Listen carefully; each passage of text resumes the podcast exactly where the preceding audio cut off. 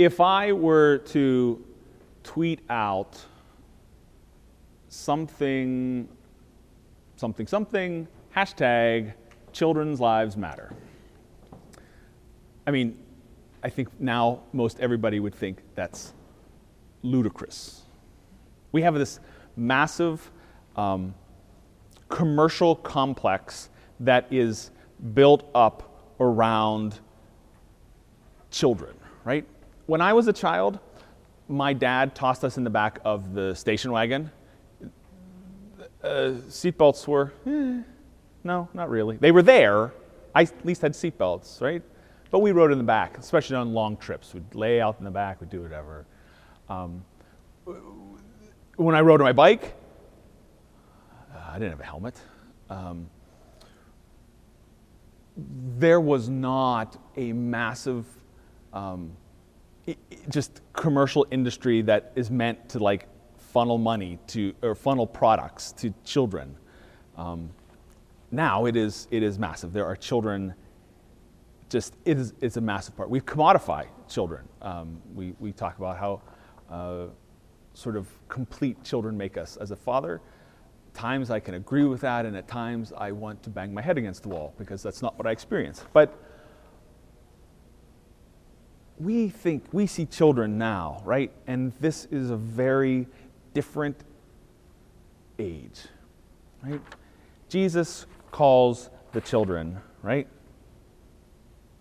He took a little child and put it among them, and taking it in his arms, he said, Whoever welcomes one such child in my name welcomes me. He does not pick up children here and use it as an example because they are innocent and pure. The first century sort of Palestinian worldview of children is that they are useless, at least for those first 10 years or so, right? Um, they are a drain on your resources. They can't necessarily help you out. They don't really add anything to your life. They just are a mouth to feed. Jesus picks up what is really considered this outside um, individual that is looked down upon.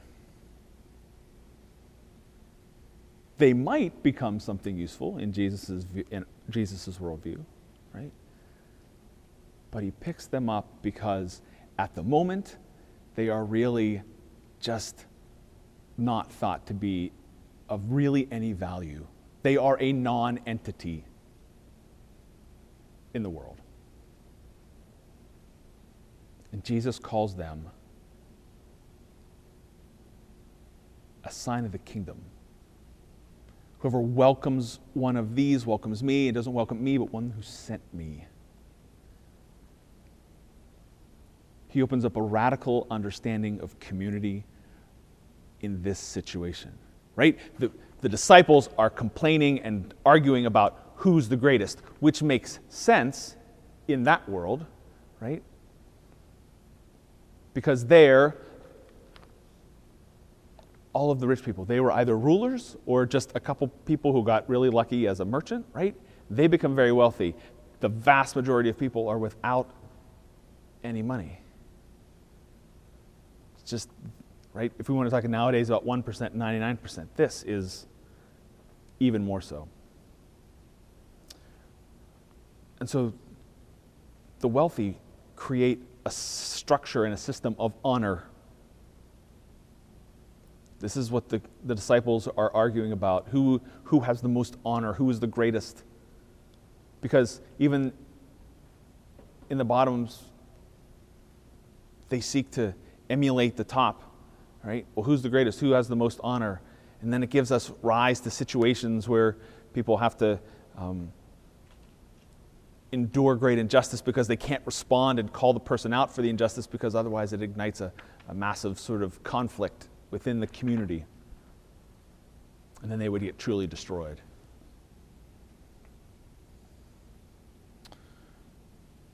It's, it's been a reflection for me now in this as Christ lifts up this child and talks about welcoming opens up an issue around who are those that we see as non-entities, right? And I couldn't help but think of the, um, the sort of just craziness over the past year um, when, when folks lift up the importance of black lives. And then the response of, whoa, gosh, don't all lives matter?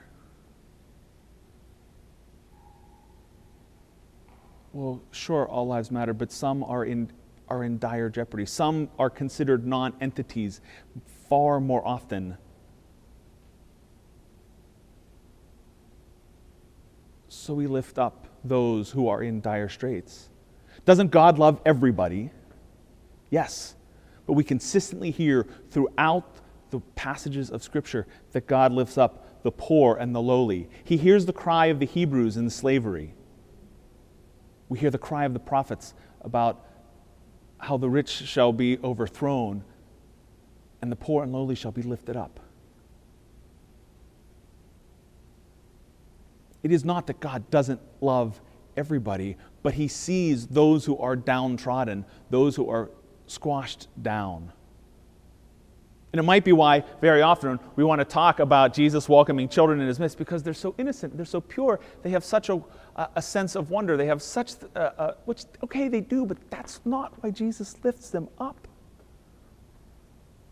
Because Jesus lifts them up, or Jesus lifts them up because they are a sign of the outside, the fringe, the people who are not connected to the powerful and the rich and God seeks to give them a sense of identity as His beloved children.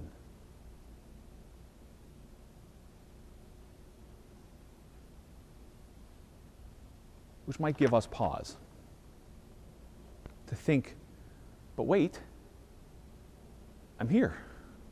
God loves me, and I have it all together, right? It's all about me. I'm good. I'm a good person. This is not just about our moral state.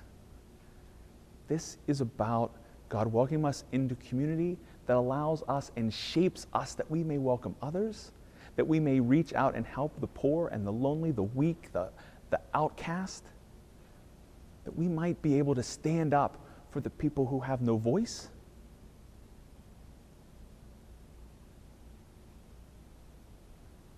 that we might be able to say, as followers of Jesus, that Black Lives Matter when it comes to issue of police violence.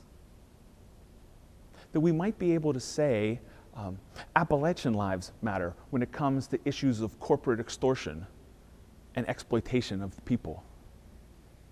We might be able to say, female lives matter, right? When they're